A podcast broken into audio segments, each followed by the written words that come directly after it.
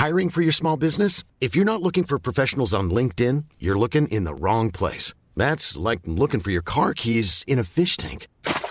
LinkedIn helps you hire professionals you can't find anywhere else, even those who aren't actively searching for a new job but might be open to the perfect role. In a given month, over 70% of LinkedIn users don't even visit other leading job sites. So start looking in the right place. With LinkedIn, you can hire professionals like a professional. Post your free job on linkedin.com slash people today.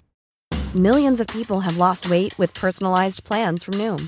Like Evan, who can't stand salads and still lost 50 pounds. Salads generally for most people are the easy button, right? For me, that wasn't an option. I never really was a salad guy. That's just not who I am. But Noom worked for me. Get your personalized plan today at Noom.com. Real Noom user compensated to provide their story. In four weeks, the typical Noom user can expect to lose one to two pounds per week. Individual results may vary.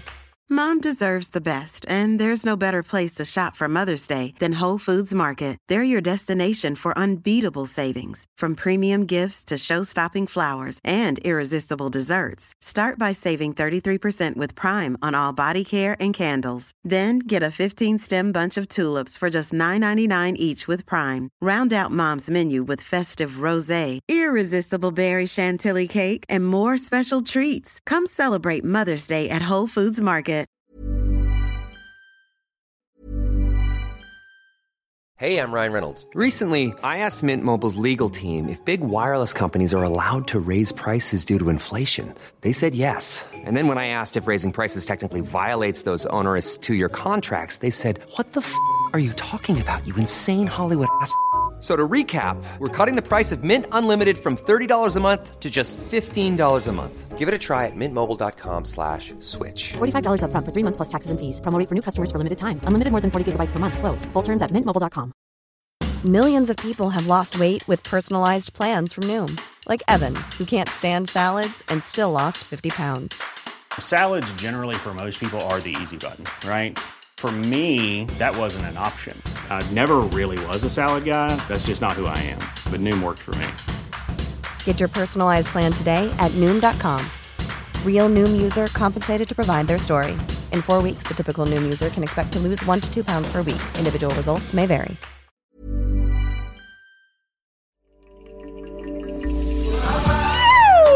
Welcome to the Inspired Evolution. I'm your humble host, Amrit Sandhu, and you're tuning in to a conscious conversation designed to help you grow. Our mission here is simple it's for you to live your purpose, live your best life, live the life you love. This podcast is sponsored by Enthusiasm for Life, by Great Creation itself. To keep the good vibes flowing for myself and yourself, do us a solid, subscribe to the Inspired Evolution podcast on YouTube, the home of the Inspired Evolution podcast. Now sit back, relax, open your mind, open your heart to this conversation, and stay inspired. Keep evolving. Welcome to the Inspired Evolution! And it is just like an absolute treat to be here again. We Get have me with every us- time with the goddamn scream. Every time with the goddamn scream. I'm just saying. I'm totally chill. I'm all fine. So I'm interrupting right along. And the whole the whole idea here was to just disrupt Steven Kotler's zen, which he's been cultivating through having written so many award-winning books. It is actually insane, but nonetheless, even as a best-selling author and award-winning journalist, this amazing new book that he's written, I have really enjoyed because I really enjoyed Last Tango in Cyberspace, and just yeah, the the foray into the um, the fiction, just the ability that it gives Steven Kotler license to actually try and bring the future up close and personal to us has been a real, real treat. So, yeah, the new book has been an absolute treat, and I'm excited to dive deeper into that today. Um, but really, Steven's greatest passion is human potential and just what's possible in that space. And uh, these books look at that in a real, yeah, creative, creative way. He's also uh, Flow Research Collective Executive Director and doing all the bad stuff around there. Um, really awesome to have you here, Steven. Thank you so much for doing this with us today. My pleasure. It's good to see you again. Oh, bro. So, where do we even begin on such a massive book? I guess the place where I wanted to start was this concept, which is uh, underlying the theme of the whole thing speciesism, bro. Because last time we talked about Last Tango in cyberspace, we walked away and uh, I noticed empathy for all was this massive sort of war cry that came out of the book. And uh, so much so that we named the last episode not Last Tango in Cyberspace, and that was based on that book. We called the episode Empathy for All because it was just this man, what a like it's just such a beautiful concept on all levels spiritual, emotional, intellectual. Like it really is like a panacea almost for our time. But this new book goes into a new direction where there are there is basically speciesism. Like we talk about racism, and that's a massive issue I know in uh, especially in the states, um, but also here in Australia in the West. Um, but then I found just it really interesting looking into the future where yeah, we're eroding species and we're finding ourselves in a conversation where pe- there are people that are pro human and pro human excellence and how that comes potentially even at a cost for the perspective of others at the price of Pachamama and Mother Earth. That was quite a rub to sort of sit with between the whole um, the whole book. Your intentions around exploring some of that and what you felt going into that, bro. You sort of nailed it. I mean, like, in, in, in mm-hmm. so we back into your question uh, slightly, which is one of the goals in Last Tango and Devils, in the Devil's Dictionary, the new one, was to create a world, right? Our world, 15 years, 20 years in the future, where the major environmental challenges, species die off, climate change, et cetera, had been solved. But I mm-hmm. did not want a perfect utopia. I wanted our world with those things really solved. So, what would it take? What kind of changes culturally, technologically, individually, psychologically, emotionally, mm. all that stuff? And that was the question I was asking. I thought that was the sort of adult way to treat, you know, to treat these these kinds of concepts. And the one of the reasons I really wanted to do that is I know I sort of feel like as an environmentalist who and who's been like covering as a writer, as a reporter, as you know, running environmental organizations for 30 years mm-hmm. now and doing animal rights work and all this stuff on the front lines for so long. Um, discussions about like is climate change real and like how to all like I mean like what right? You know I mean? and, and, and, like I like okay, you can go have those conversations. You're well, to have your right? yeah. what I wanted to really talk about was like, holy crap, if we do solve these problems, mm. what we're gonna have the changes we're gonna have to go through as individuals are gonna create whole new levels of problems, which is what you were looking at, like the rise and speciation. You know, the, mm. this is not a new idea. You go back into sort of the writings of like animal rights folks and animal behavior experts in the 1970s, 80s, and 90s. There's a ton of stuff where they talk about the Bible says dominion over the beasts and you know mm. speciation. And I, and I will tell you, oddly, oddly, I'll give you one random example. So um, where this sort of shows up, still shows up in really odd ways.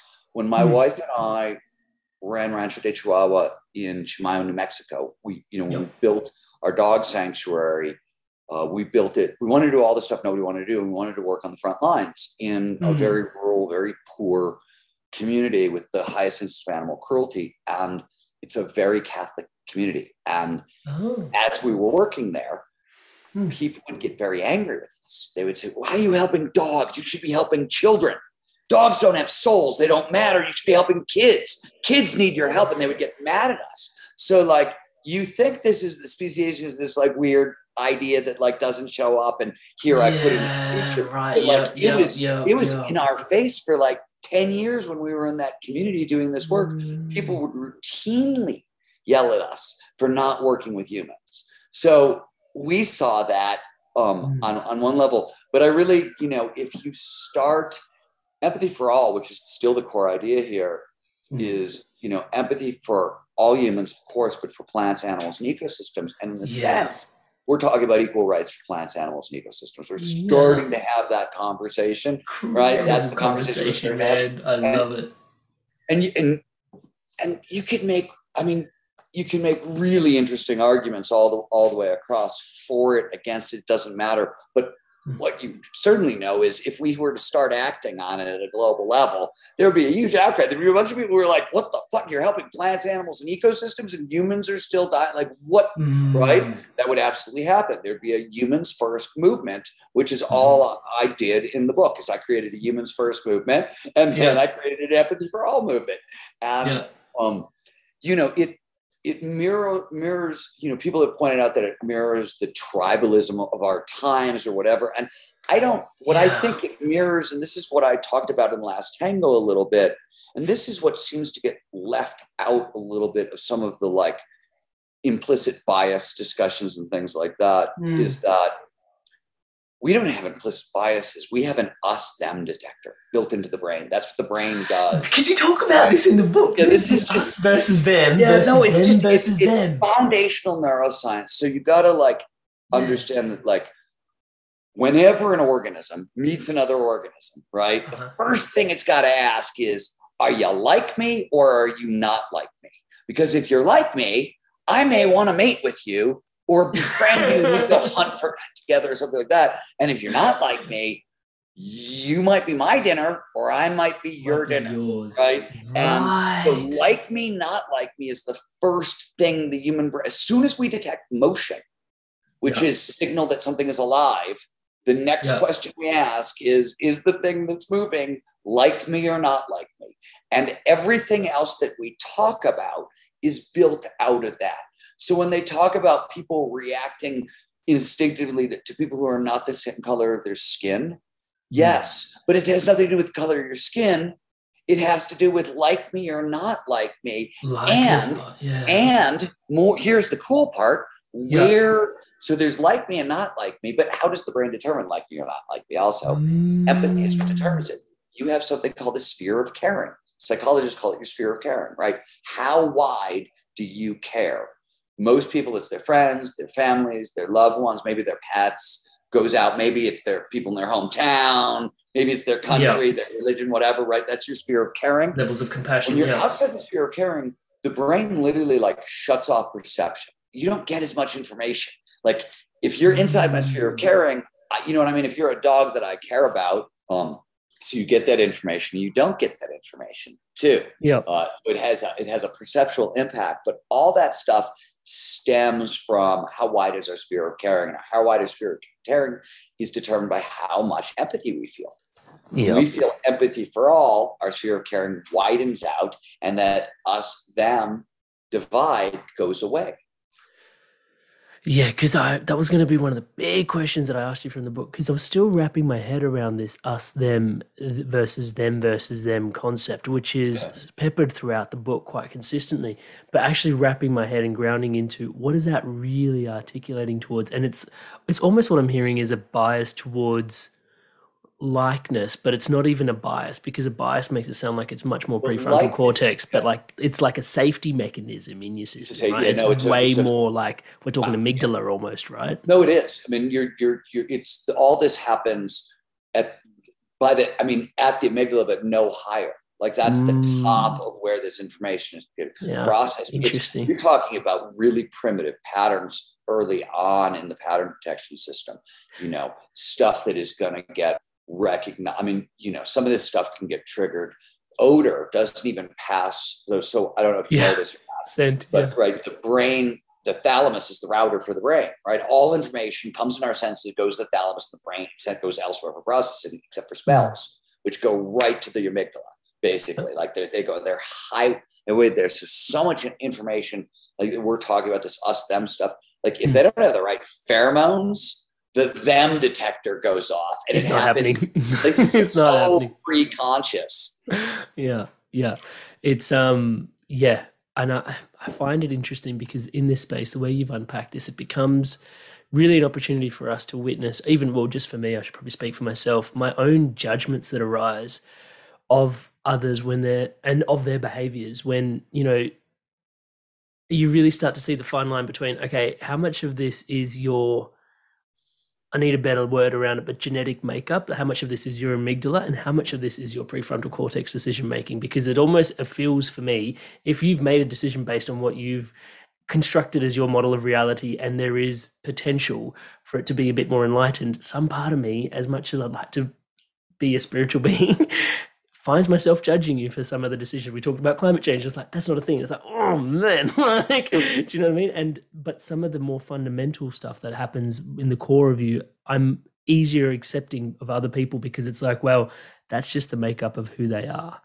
And it's interesting sort of seeing where we're making our decisions from and how others can accept us based on there are some things that as human beings are innate to our biases, but there are certain biases which are then developed culturally. And I think the whole Amtracker concept is again a massive one when it comes to culture in this book. I love the fact that this dude just tunes into culture.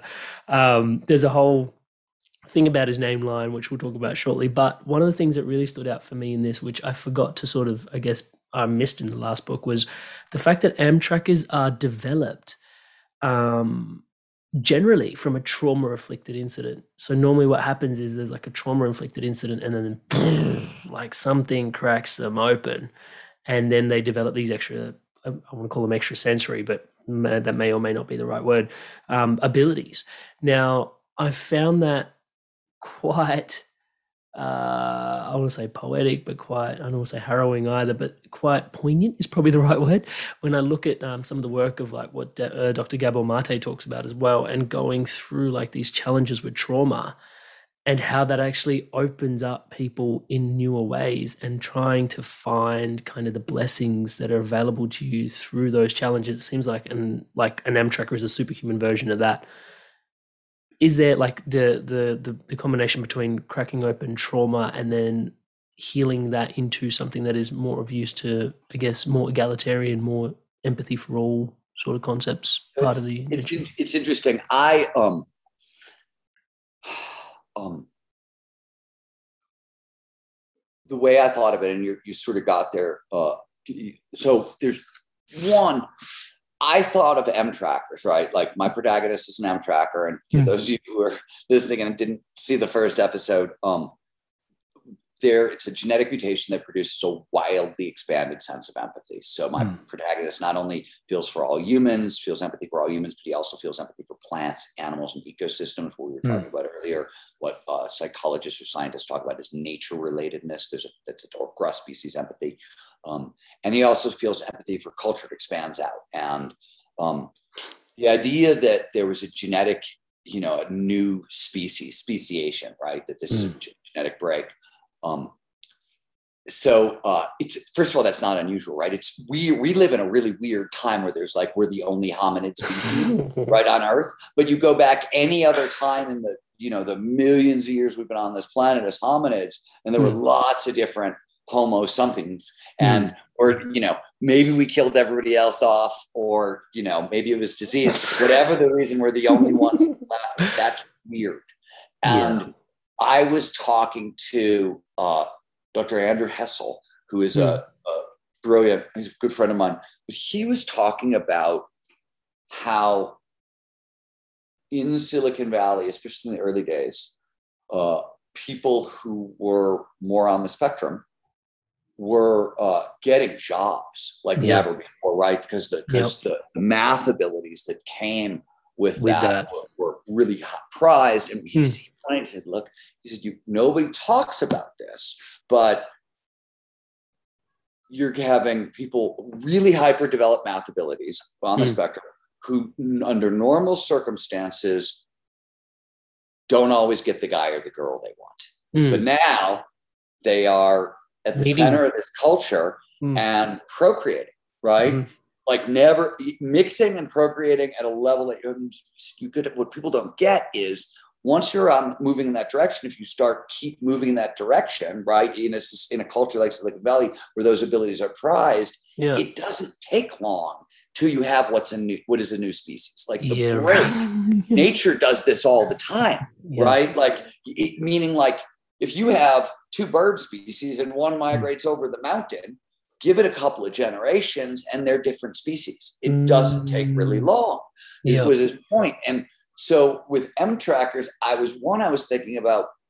There were a lot of people talk about themselves as empaths. And mm. certainly if you spend a lot of time around uh, animal welfare, animal rights, animal rescue. It's hard You not meet to be. Everybody Yeah. from like animal communicators to uh, of all you know Yeah. of all sort, right? Whether or not they're like I don't even know what's real, what's real. Like, Yeah. let's just say they're, they're, they're hyper tuned to you know animal behavior and have wildly expanded you know senses of empathy towards animals um, that has you know perceptual consequences Yeah. um, which i write about a lot in the small furry prey like we know Yeah. that there's certain because we co-evolved with wolves and, and co-evolved with so many animals members of our species who sort of liked animals more than they like humans were good for the species Mm. because we somebody had to, if we were hunting with wolves somebody had to really get along with the wolves Mhm. right so Yeah. like you didn't and and somebody had to st- like really like the kids and you Yeah. like th- that was important skill sets so Within there the was all kinds of genetic precedents for these ideas Mhm. i just put them together but with the trauma as an inciting incident i always think because I, I like what gabor Mate has to say but like I have certain problems with the, with the culture of trauma right now because some of the data is just is just wrong, and, and the Hmm. main reason is this: is that ninety some percent of the time we go from trauma to post traumatic growth.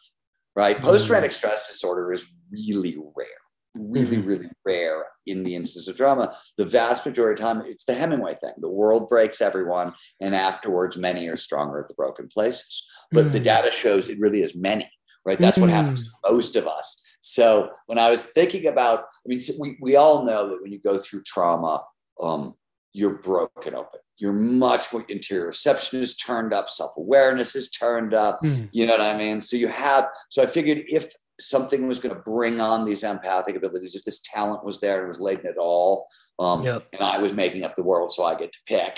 Mm, mm, um, mm, mm, mm. right. I want I, that's that those were the things that were that were thinking uh, that i was thinking about. I love that. Because it's also there's also this really remarkable thing that goes on with the M trackers and the empathy that they hold as this new species that you start seeing society splinter on something as noble as empathy, um, which I found a really interesting sort of like this human first movement that evolved in the shadow of this empathy for all movement. And I was like, even with something, and it speaks so much to the, I think the dialectic of the kind of human condition that even this us versus them versus them versus them, went back to that that you described, it was just, it, I found that so remarkable. I found that. i found it really remarkable it's also you know a lot of this work spills directly out of the work i've done on flow. Yeah, oh, well, it shows the book Right. is so But, I well mean, written, and as you, you know, Yeah. but it flow automatically increases empathy and nature relatedness and we know this and it's not just flow it's it's there, there's a group of altered states that do it in fact there's a recent paper uh, out of robert card harris's lab in imperial college in london right before he moved to uh, uh, uh, ucsd um, and left Imperial College, but he's the guy who did all the brain imaging on psychedelics. So, like all the original psilocybin, LSD, MDMA, DMT, all the brain imaging stuff he did. We uh, we collaborate. I collaborated with his lab on a flow and psychedelics comparison and contrast study that we ran. But he just he was looking at so what nature relatedness, which is how wide our sphere of caring extends, right? And, Mm. and do we see and perceive and care about the natural natural world? Psychedelics, especially if you do them outside, Mm. naturally expand nature relatedness. Now, here's the thing that is also cool. Um, nature related, as nature relatedness goes up, environmental activism goes up in lockstep. So they're Mm. very empathy for the natural world directly leads to action. Mm. Um, I had a conversation with Paul Zak, who's sort of the world's leading expert on oxytocin. And Hmm. he thinks it's an oxytocin reaction because oxytocin has been shown very profoundly to lead to action. Right? Yeah. Like we know when there's oxytocin, like if you know in um, altruism studies, if they Oh. give you oxytocin nasal spray, Bro, I've had a newborn baby, and the stuff he's making me do just to preserve his survival is, yeah, the oxytocin. I totally get it. Yeah, that's palpable. Yeah. Yeah, so there, so there's this direct relationship. Psychedelics seem to uh, increase nature relatedness. Hmm. Flow does, and uh, so does love and kindness meditation. Hmm. Which right is, and, and we. What's really cool about this is also like we understand where this happens in the brain. Like I can like I can tell you, Mm. like where where in, in the brain empathy exists, how when we our sphere of caring expands, like we sort of know if some idea of what that looks like and, and how it's getting really the these concepts that were so ephemeral for so long Mm. there's now starting to be some really great neurobiology around them and like so now we can we can talk about things that 10 years ago would have been almost crazy talk but we can talk about the neurobiological relationship between empathy wisdom and intuition that's a real thing right it's a real thing like right i can even add in consciousness Yeah. and i'm still in the realm of science i haven't like i literally Yes. you know, I haven't yet jumped the shark, which is kind of cool. So, I, you know, all these questions that are so sort of philosophical, future Mm. forward philosophical, but they're right around the corner in terms of the world we're living into. If we're going to start solving environmental challenges, and the reason, you know, I always explain this to people, and we touched on it earlier, but why does all this stuff matter? It's a perception problem. So we take Mhm. in like 11 million bits of information a second. Mhm. You pay attention to 126 bits once. That's mm. how wide your attention span is. So, like 11 million down to 126 bits. Even consciousness, like everything you're aware of, is only Yeah. about 2,000 bits. You Yeah. pick and choose 126 bits out of 2,000 Out of that 2000. but you just edit it out. And this is just signals coming into the senses. Forget like most of our internal signals are interoception, your heartbeat, your all that stuff, all your internal thoughts. So it's, you know, 20 million bits of information a second, and we're looking at 126. And the ratio, the negativity bias, because we're Mm. trying to stay alive and the amygdala is hyperreactive, is like nine to one. So nine of, of those 126 bits, nine to one is stuff that scares you. Yeah. So, like, what else gets through is only the stuff Makes that is safe inside the enough. of Yeah. caring that I really love, that really matters to me. Because otherwise, fuck, I'm overloaded. and, and, and when you're really overloaded, like yeah. to listen to me talk, 60 bits of inf- it's RAM, 60 bits of RAM. So if you and I are talking at the same time, we're going back and forth fast. Mm. We're now at 120 bits. Pretty much anybody listening to us is maxed out. Yeah, yeah, yeah, yeah. That makes sense. One of the interesting things is you're talking about psychedelics in there, especially when you're mapping consciousness. And I really like the the question I would like to ask for myself is more about the quantum computing fields and the what way way we'll be able to map things with quantum computing and potentially understanding your consciousness more. But that's another question for another time. Right now, what I really wanted to ask is you mentioned in the book like there's this um because obviously being an em- like the M tracker is an empathy sort of wizard, right? So he talks about these. De- you talk about he talks about, and you talk about. I don't know. Blah, blah, blah, where does he begin and you end? The drugs of differing decades, um, and how there was LSD for an era, and then there was uh, MDMA for an era, and we talk about like yeah, the book goes and unpacks it a little bit further. Now I found that just because of the the context that the book was referring to it in, it it was really like sort of whoa, like did the drugs influence an era's culture? Or because and this was Oh, really yeah, so because the Carl, really- the Carl yeah, Jung that's a really- subconscious id call out that man like it was just I was just stuck in there and I was like I gotta ask Steven Yeah, so, um, the you're asking by the way you just asked a great question and i'm not sure because I here's how i was thinking of it. So there's something um in psychology that it that sometimes you'll hear it referred to as uh, the rebel instinct which is basically like teenagers need to rebel right? Mm. and we know that.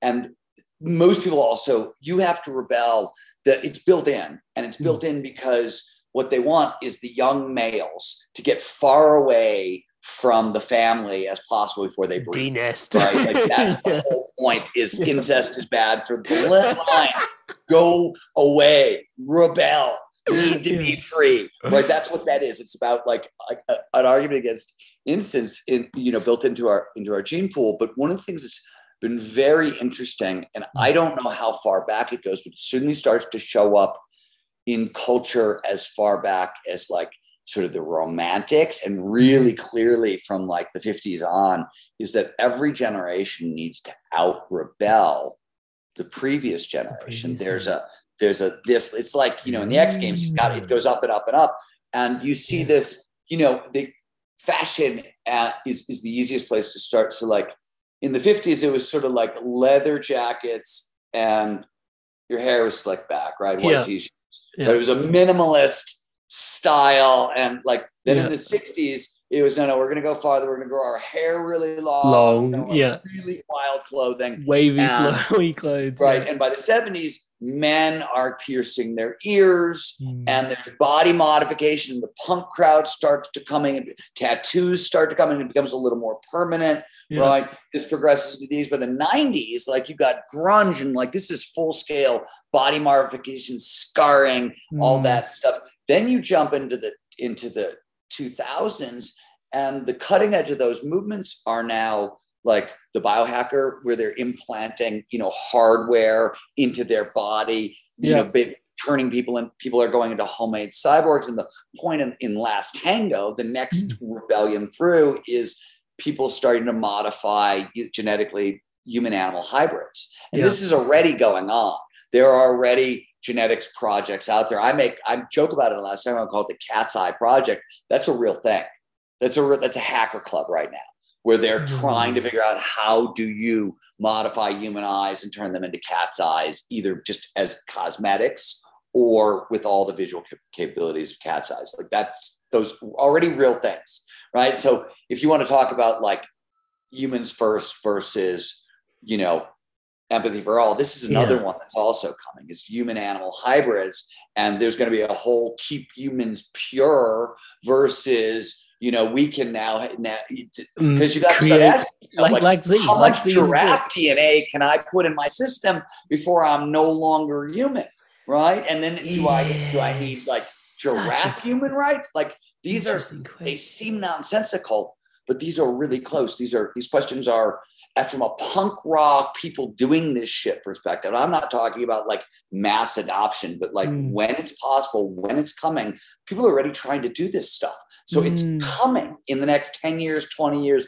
These are the kinds of questions I was like, okay, this is super interesting. I was thinking about the rebel instinct when I was thinking about psychedelics because this is well known. Like in the in the there were mushrooms, sort of some of the plant stuff showed up first. Peyote actually showed up really early, and it's a pretty jagged, heavy psychedelic. Mm. But um, in the 60s, people were scared of DMT. They went nowhere near it. They're like, okay, this stuff is really, you know, Mm. heavy. We're not right. That we will do LSD, we'll do mushrooms. But by the, you know, today, DMT is a party drug Mm. right? People like bring DMT pens to parties. It's like have a martini. Oh, go over here and have a hit of DMT, and I'll watch your body for seven minutes while you float through the noosphere or whatever. And I, I mean, you're laughing, but I've been at those parties, and I like I don't even go out much. I have no social life. You know what I mean? Like, and I like so if I've been at those parties, lots of people have been at those they've parties. been there. Yeah, yeah, yeah. It's um, it's interesting because you mentioned also body parts and animals, and I think the Cat's Eye Project is really interesting because there's a certain point in the book where I got stunned, and uh, I know I'm going deep into like a real practical example. For those that'll read it, it'll make a bit more sense. But I think the topic of conversation that'll emerge from it is interesting nonetheless. So the um, there's uh, when the M Tracker Lion he meets this polar bear um, and he detects it because he's got this hypersensitive sign of vitality, his vital signs, his signs of signs of life. So he can identify it because that's part of his M tracker sort of superpower, right? And so he identifies the polar bear as life. However, the polar bear actually, and I don't want to ruin it for anybody, but may not potentially be 100% life. But the key thing is why he ends up picking it up as life is because the amount of genetic engineering, the the the complexity, the the gorgeous engineering that went into this particular animal's or non-animals eyeballs and the way they were built. And i found that really intriguing as a concept once more because it was like we're already starting to pick like you said we, how much can we sub out of our humanness that is innate to the next thing? And then i was like but eyes window of a soul the house of a soul and then potentially so- picking yeah. you don't you- we'll, we'll get to the robot polar bears in a second you know what i mean like you gotta yeah you want to like there's a whole so japan japan Hmm. um, leads the world in um, in a couple of categories. First of all, they're the they're the oldest society, Mm. and they their their replacement rate, meaning their kid, there there are no kids. How to take care of the elderly population has been like at a crisis level issue in Yeah, for a Japan for long longer, and the robot industry has been in Japan for longer. So they affective robotics, which is robots that create emotions, can produce empathy, can Hmm. care for the elderly, all that stuff. They're the leader of this stuff. And you Yeah. start to look at this stuff they're doing in like robo nursing and you start to like it start the line not now not where we are today but you move forward five ten years and you start getting real westworld style questions about Mm. stuff about like because we're and we they talk about in robotics the uncanny valley right if you make a robot look too much like a human if it's too perfect but not quite right it nauseates us we have a, Mm, like a, a repulsion.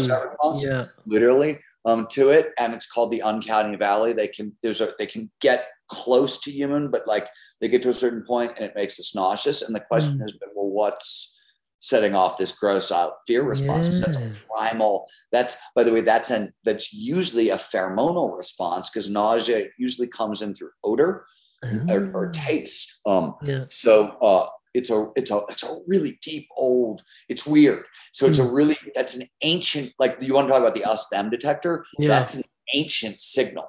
Yeah. Ancient ancient, ancient signal. Yeah. Um. So that. I know I'm not sort of answering your question. I was sort of like I mean, I'm enjoying the unpacking like, of where we're going. Yeah, go on. Yeah.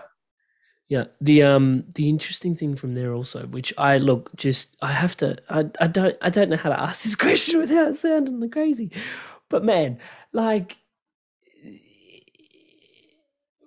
let's just say hypothetically, I imagine without even imagining, it's very hard to document a psychedelic trip, right? Like, let's just say you go on a psychedelic trip, you try and document it, you try and understand what's going on with your head. Obviously, the Flow Research Collective, its work that it's doing with psychedelics helps in a great deal. You trying to understand the biomechanics behind some of this.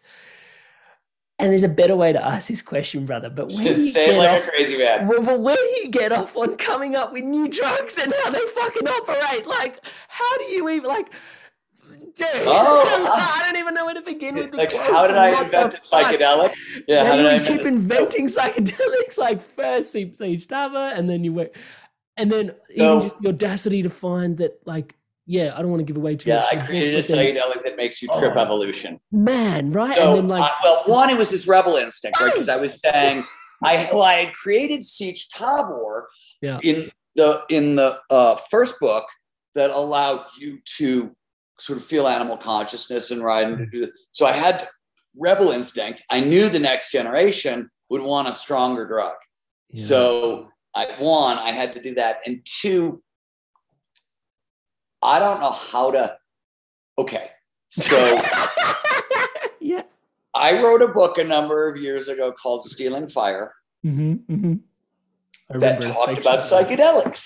And so the psychedelic community has embraced me as one of theirs. Hmm. So occasionally people reach out to me from deep in that community. Like for, I, I have to tell you, and I'm not like, I don't do a ton of psychedelics very often, but for like years afterwards, I would go out into the world and people would give me psychedelics. They just assume I'd go do a book reading and people would come and they say thank you and push something in my hand. I'd be like, that's illegal. Like, what are you, what are you doing? Um, it's really fun. But I would meet these really um, cutting edge chemists who Yeah. are working on. So the idea of uh, a drug that radically increases nature relatedness, like we know Mm. psychedelics already. So I just like I was Mm. I was like, okay, that's a that kn- knob is already in there, and I started to meet really weird folks on the like line between like chemists, shaman Mm. from planet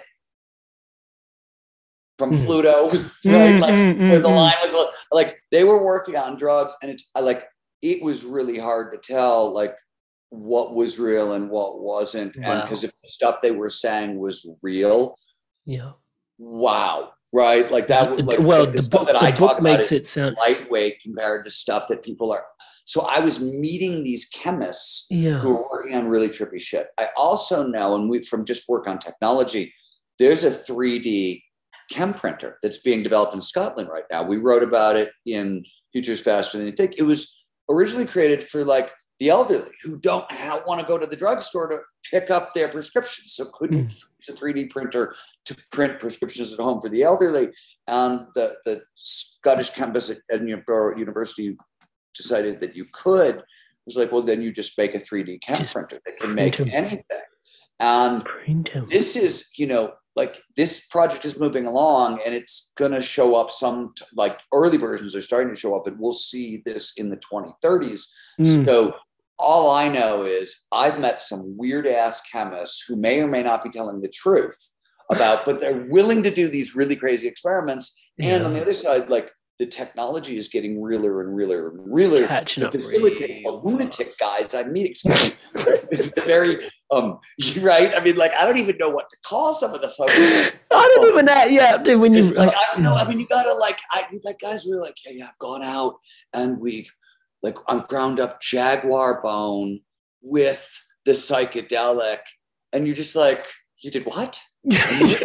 jaguar bone? Like, can we like? Isn't that an endangered species? Can we just pause? Doesn't this defeat the purpose? Like, what's going on? And, this then I allows was like, just let me tell you what happened.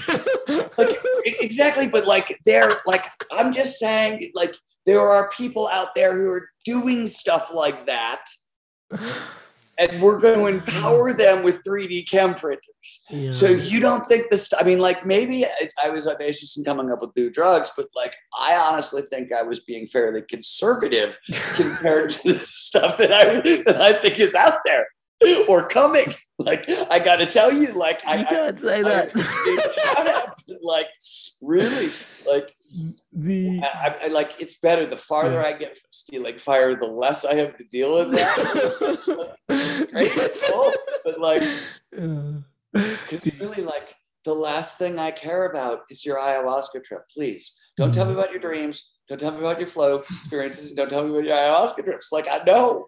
I draw the line. Mm. not that they're they're bad. It's just that i don't want to hear about them. Yeah, the the incredible thing that I find is because when if I step back for a sec, it's interesting to sort of uh, like look at the relationship of the psychedelics and the and consciousness because as you're describing newer psychedelics and using all the chemistry and the background of the mental mapping that you know from the Flow Research Collective, it really helps sort of the reader myself pick up on mental chemistry and how there's like how what potential there is for me as a human being in a storytelling way which i found a really great way to sort of start exploring oh this part of my mind is prefrontal cortex. Oh this part of my mind is amygdala. Ah like and it was just so the story was teaching me which i love storytelling as a method of learning. It's like the indigenous here in australia. It's like, it's like their wisdom from like eons right? Um time immemorial we've been learning that way. But the exploration of psychedelics and consciousness giving us a sort of intermediary step to then go oh what really is this architecture of consciousness? And the imagination of psychedelics that you've applied in this book gives us even more of an imagination of what's possible with consciousness. Highlighted the sort of potential that psychedelics have for me with regards to supporting consciousness at the risk of going into the stealing fire instead of working further out no, of it. I- yeah.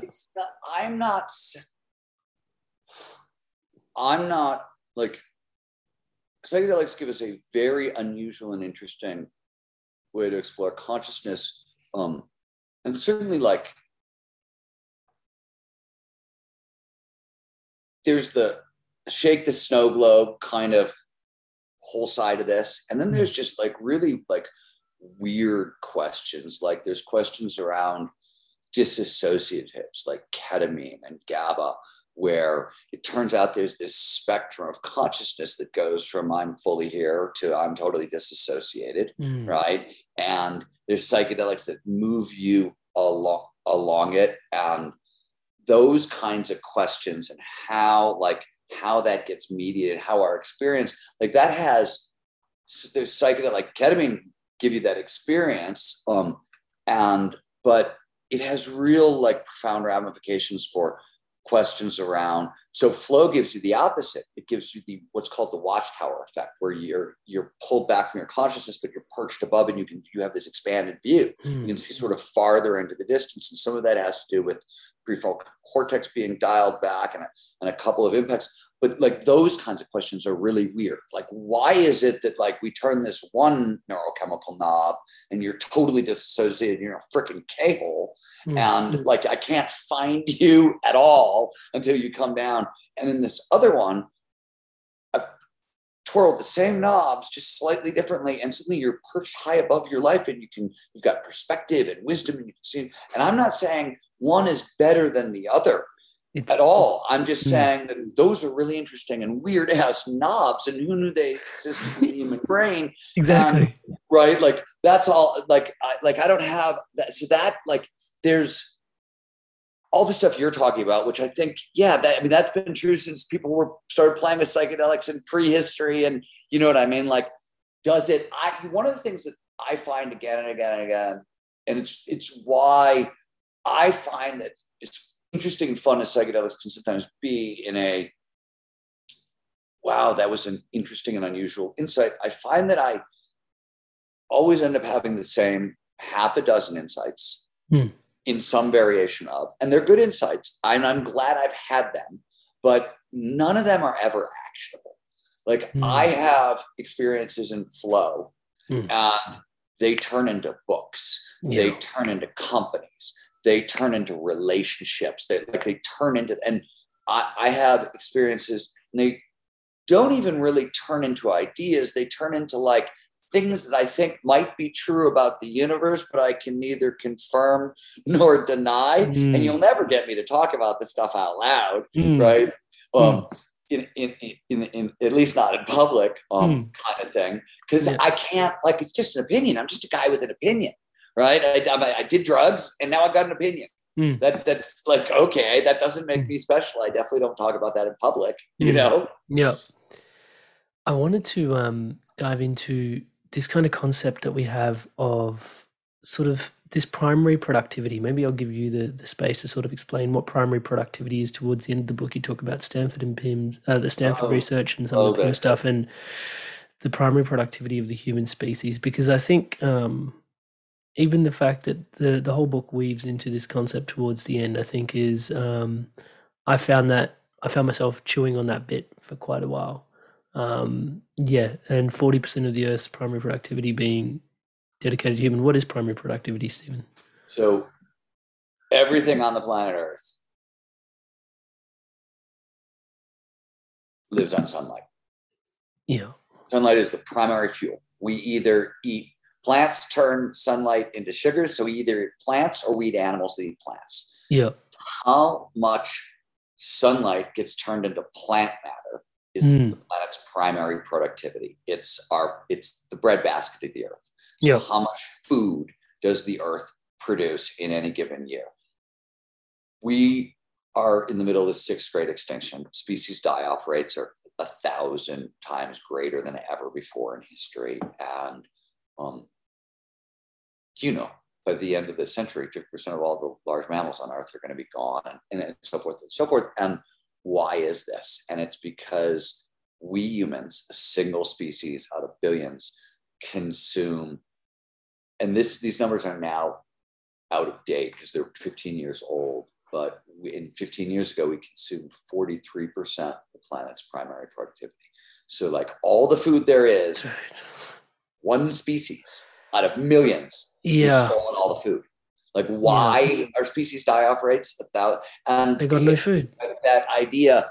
Um, Richard Manning uh, is a great uh, nature writer who I quote in the book, and, and he says he points out he's like, look, you know, this is why species die off rates are so great. Mm. Um, we've stolen the food. The rich of, uh, among us a lot more than everybody else. Oh, yeah right is his mm-hmm. point. So like if you know if you uh, are living anywhere near a first world lifestyle um you know and i'm pointing a finger directly at myself on this one you know what i mean? Like yeah. um, uh it's a it's it's an issue. And but like i you know i that that the, the notion of primary productivity, first of all, Stuart Pimm, who's one of the guys, did two efforts to calculate the primary productivity. Stuart Pimm's one, um, and the other came out of Stanford. Um, they're he's an awesome researcher, so I've known his work for a while, and it, it's it's been really impactful. But I always thought that like I found personally in, in you know years of trying to communicate about environmental issues and animal rights issues and things like that with, with the public with varying degrees of failure and success. Mm. Um, I was found like if you're an animal, if you're an animal lover or Mm. nature lover, and I start talking about species die off, you light up. You, it's you're I'm, I'm, speaking, I'm preaching to the choir, but if you're not, if you're right uh, in the humans first category on any level, right, Yeah. it, it doesn't it does, none of this registers and I, got, I have to tell you this is really funny but i started to notice this like Hmm. When peter and i peter diamandis and myself were writing abundance i was at singularity university and we were doing we, we were doing the research and I, this was the second class at singularity university right and the people in that class had come from all over the world they were brilliant they were being taught by like visionary Silicon Valley Mm. folks. And I had just written a small furry prayer, and I think it was best known in the world. Like maybe these people knew some of my writing, whatever. But like I was the animal side, I was the dog guy. You know what I mean? It was writing about the Peter to a lot of these people because they didn't know, like they hadn't read West of Jesus. They weren't a surfer. They were like nobody read my first novel anyway. So like I like Yeah. I was a tech writer and a science writer and like the dog guy, right?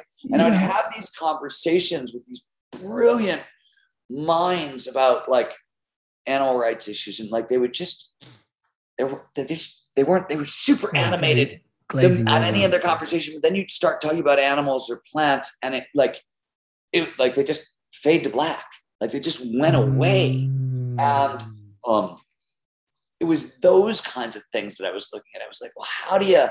That's the divide I want to cross because, like, Yeah. those are the people who have the power. If they could start seeing, because they were saying all the right things, I just knew they weren't like they didn't see, like they literally weren't processing the information, and so like Yeah. they weren't wasn't coming in, Yeah. and you know, it's um, it's odd. I like.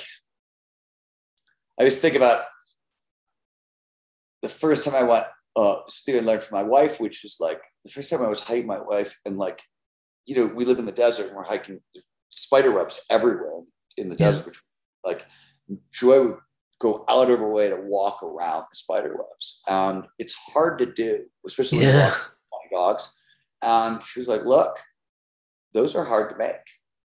there's a lot of energy that goes that spider puts a lot of time and effort and Mhm. energy into the web and i went oh like that was a level of empathy for all that i was like oh that goes okay and now i do that i just Mm. uh, i just have you ever read uh braiding sweetgrass Mm.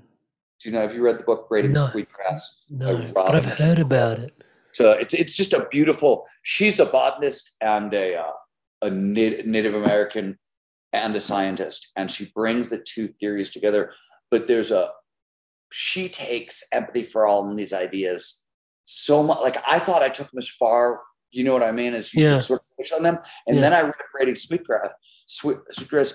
She's got a chapter in there where she talks about the world from the perspective of rain and rain consciousness and I never, like, I never stopped to consider, Oh, man, like, you gotta love so indigenous the like wisdom, does a drop of right? water have consciousness, or is it the entire rain cloud? And this is, by the way, what I liked about it is my wife and I have conversations because plant consciousness and plant neuroscience is a real field, Yeah, right? people are studying plants process information the same neurochemicals we do. They Yeah. exhibit empathy, right? They feel the altruism. They they all kinds of they process information in real time with pheromones and like there's a really interesting argument for plant consciousness. I don't know where I fall on it, but the Yeah. argument is very interesting. And plant neuroscience is a huge burgeoning, Mm. Super amazing field. And you know, my wife and I will have conversations like, okay, plants are consciousness, are conscious. Is it like, is the entire aspen grove conscious or is an individual tree conscious? Mm, Is it the tree or the branch or the leaf? Like at what level of Yeah. scale does the plant become conscious? If you're dealing with, we I live in, in northern Nevada in the high desert. We live in a in a, in a sea of of uh, sage, and like is it the the they talk about the sagebrush sea. Well is the entire sea it's uh, like is it the individual plant yeah, What where does the individual and where well yeah, and where does it start these are not yeah. total like these are a little sci-fi but just a little. And um like some of the questions start to get real right? Like Mm, um at, it, consciousness may be the wrong word um but uh it anyways I, I think these are one i love the i love the thinking in and around this stuff Yeah. even like the reason i mentioned rob robin's book is um it's wonderful to start seeing people take it farther. Or richard Mm. powers book the overstory where he you know tells the book the first 110 pages are from the perspective of the forest which I, I don't think anybody's ever done before, you know, in, in literature. And it's mind blowing. It's a great book. Um, but I, like I'm, you're really starting to see these ideas enter into literature and to consciousness um, at a much, you know what I mean? This is not. taking root, yeah, literally. Well, I, you know, I it bummed me out in a sense. Like Avatar can't be the end all, be all, ultimate environmental statement to come out Mm. of sci. You know what I mean? Like it's fine, uh-huh. but like it's sort of beginner level thinking, right? Like we did that in the Lorax. I Mm. love the Lorax. It changed my life, but I read it when I was four, right? Yeah. But it, I mean, it totally changed We my life. We need to evolve continually. Yeah. I'm just Yeah. saying that like there are new questions out there. I love these questions. I want to make sure that I ask this particular question. No, que- question? Question. Quench myself with a question. Question. Um, this question of you today. Um, there's this interesting piece about the future, especially what it brings into light when we were looking at it in the book. Um, and it does harken a lot back to flow, but the So did the- hearken the- in a sentence? That was impressive. Play through it, play through it. sacred the sacred commodity um that is attention yeah the sacred commodity that is attention because it's forever being vied for even looking at the likes of z and sir richard in the book the amount the work that they're doing to map the mind and you know that's not too dissimilar to i guess all the social media giants that are living out there in the world right now um but nonetheless the, the scale at which they're operating in the book is futuristic. So the the key thing and there was this it was just written in like really beautiful short succinct way in the book but so poetically put that the takeaway for me was like the trigger like just understanding your triggers for where you zip off and zip back in zip off and zip back in. That attention management is so important. And i think especially at this juncture in this conversation we've touched on such big topics and like you said, there are certain people where you're tuning in and you're having this important conversation, but it's just the, the trigger's just not like it's just not being picked up on the other side. And I think that attention management and knowing what I know, having followed your work for quite a while, how important it is to actually devote yourself. This to wasn't yourself, this those folks. It wasn't attention management. It was literally empathy, sphere of caring stuff. Like Mm. I crossed outside. So the, it doesn't matter what I say. They literally, it's a, it's a cognitive bias. They literally, if there's Mm. not processing it, it wasn't there. It, wa- they were paying plenty of attention to me, but um, it's a sphere of caring thing. But it does remind me. So the the third way to train up empathy is love and kindness meditation, Mm. right? Um, and the the work on that, you know, it's Tibetan it's Tibetan practice originally. It's Tibetan Buddhist practice, but the it's what uh, the work that Richie Davidson has done at the University of Wisconsin, my alma mater. Go Badgers! Um, on loving kindness meditation is sort of astounding in terms of how it changes the brain Mm. and the reason I'm coming off what you said and mentioning it again is one, and it's, it's known to expand empathy, but the thing that it does that is really first of all it trains down cognitive bias. So Hmm. um, and uh, it's very it's very effective uh, at that. Uh, but interestingly, it's it makes our automatic behavior, our habits, our triggers, what you just said, to come off to really visible. And I've been meditating and studying meditation for 30 years. I've used Hmm. every different kind of system. of Yeah, we talked about this in previous episodes. And I literally I stayed away from loving kindness meditation forever because I was like, dude, this is like you're praying for people. Like I can't, like I don't like it, it feels weird. Like I don't like huh. fluffy dice off And- my dashboard. well, it was. I, I finally, I was like, I was confront. I was looking at uh, uh, Richard Davidson's data. Um, I was doing an interview on our on the Flow Research Collective Radio uh, with Dan Goleman, who worked with Richard, and so I was looking really looking at the data on compassion meditation, yeah. um, and it's wild. Like, can- compare, I'll give you, I'll give you the weirdest one. So, one of the reasons we age is because we have something called a telomere. They're caps on our chromosomes, right? Mm. And as the gene code reproduces, these caps on the chromosomes get shorter and shorter and shorter, Mm. right? And they start to fray. So, how do we repair telomeres? Is a big field in anti-aging. Massive question at the moment. Yeah. Right. So somebody, I didn't like, uh, I'm going to forget where they did the study. I have it written down. The study was, we want to see, like, there was all the meditation is good for this and good for this and good for this. Mm. And actually, it's got physiological, not just psychological benefits. So somebody was like, okay, let's look at aging. And they did a comparison study. They looked at telomere length after six weeks of meditation and they compared loving kindness meditation to focus meditation, focus on your Hmm. breath meditation. And it turned out six weeks of loving kindness meditation actually uh, your telomeres grow longer. It repairs your telomeres and it or it halts telomere attrition, whereas focus meditation does not. So like it's really like it, but I mean if you look at Richard Davis, so like the part of your brain that does empathy is the temporal parietal junction. It's right Mm. here. And it does a lot of stuff. It does empathy, but it also does out of body experiences. When you have an out of body experience, why is that? It's because empathy is about perspective. So is not a body experience. Not a body experience, physical perspective changes, right? Yeah, and yeah, yeah, yeah. your cognitive perspective changes. And it Mm. turns out the same part of the brain handles both, which makes some sense when you actually think about it, but is really, really weird. Yeah. Right. So this is why, you know, when they do all all that, like there's there's a whole bunch of uh there's a lab in Switzerland that can produce out of body experiences now. And it's all Hmm. by messing with the temporal parietal junction Mm-hmm. in, in different ways. Um, in fact, you can trick it in VR and Yeah. have doppelganger experiences, which is another doppelganger is a another altered state phenomenon where you see instead of leaving your body and hovering above yourself, you project your physical body Yeah. into space. So you see a copy of yourself.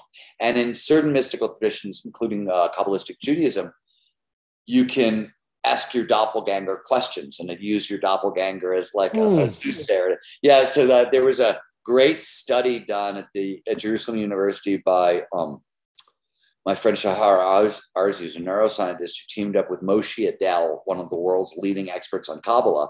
Mm. And because there's this really complicated Kabbalistic practice that is supposed to produce the doppelganger effect. And uh, Shahar Arzy had come out of the lab in Switzerland where they had created out of body experiences. Just created this. Yeah, like, yeah.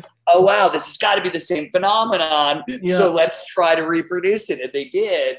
And so they've got neural imaging work, fMRI work on what goes on in the brain while you're having a doppelganger, while you're literally seeing yourself, you know, which is, yeah. is, is incredible. Um, our ability to, it's what's this, you know, this is some of the work that informs the novels, of course, but it's, um, it's just amazing to me because I remember, I so remember my early conversations with Dr. Andrew Newberg, who sort of got me into the science of this work back in the late 90s and early thousands.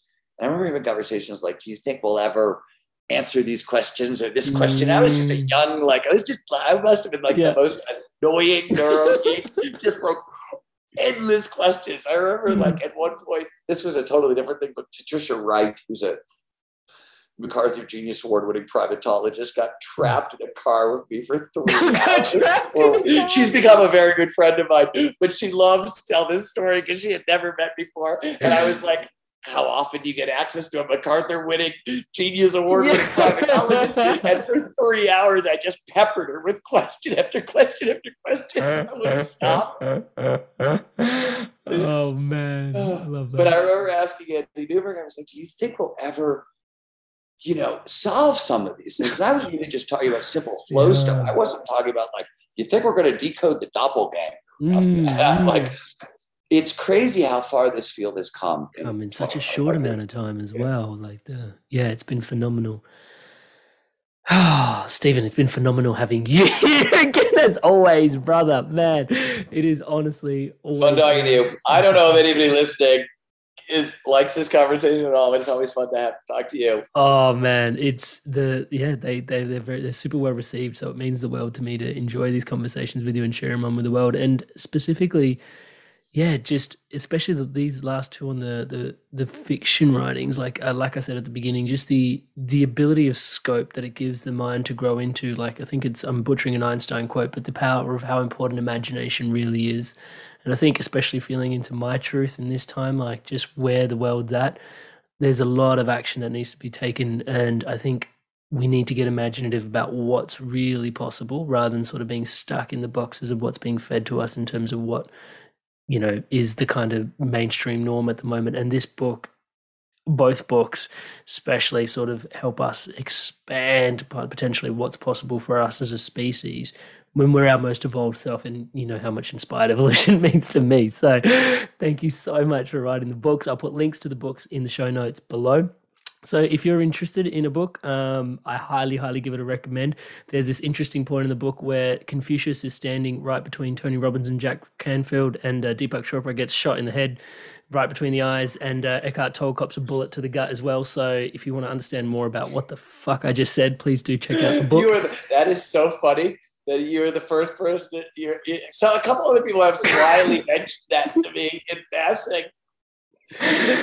you sort of went to town on the self-help industry, Steven.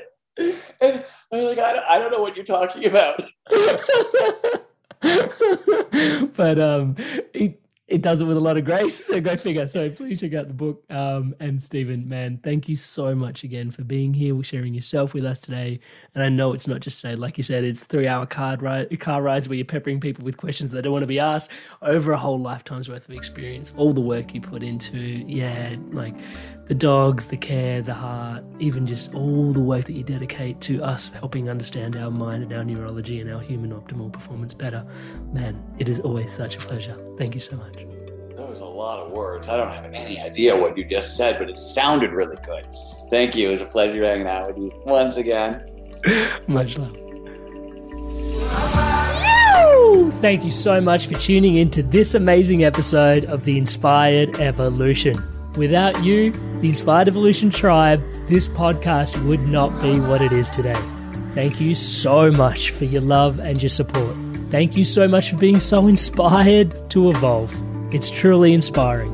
If you haven't already done so, please subscribe to the Inspired Evolution on YouTube, the home of the Inspired Evolution's video podcast.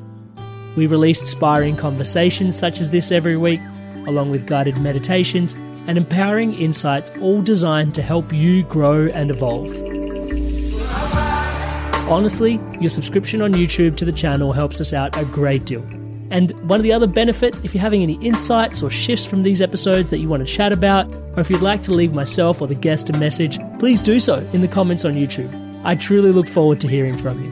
And as always, Tribe, remember to stay inspired and keep evolving.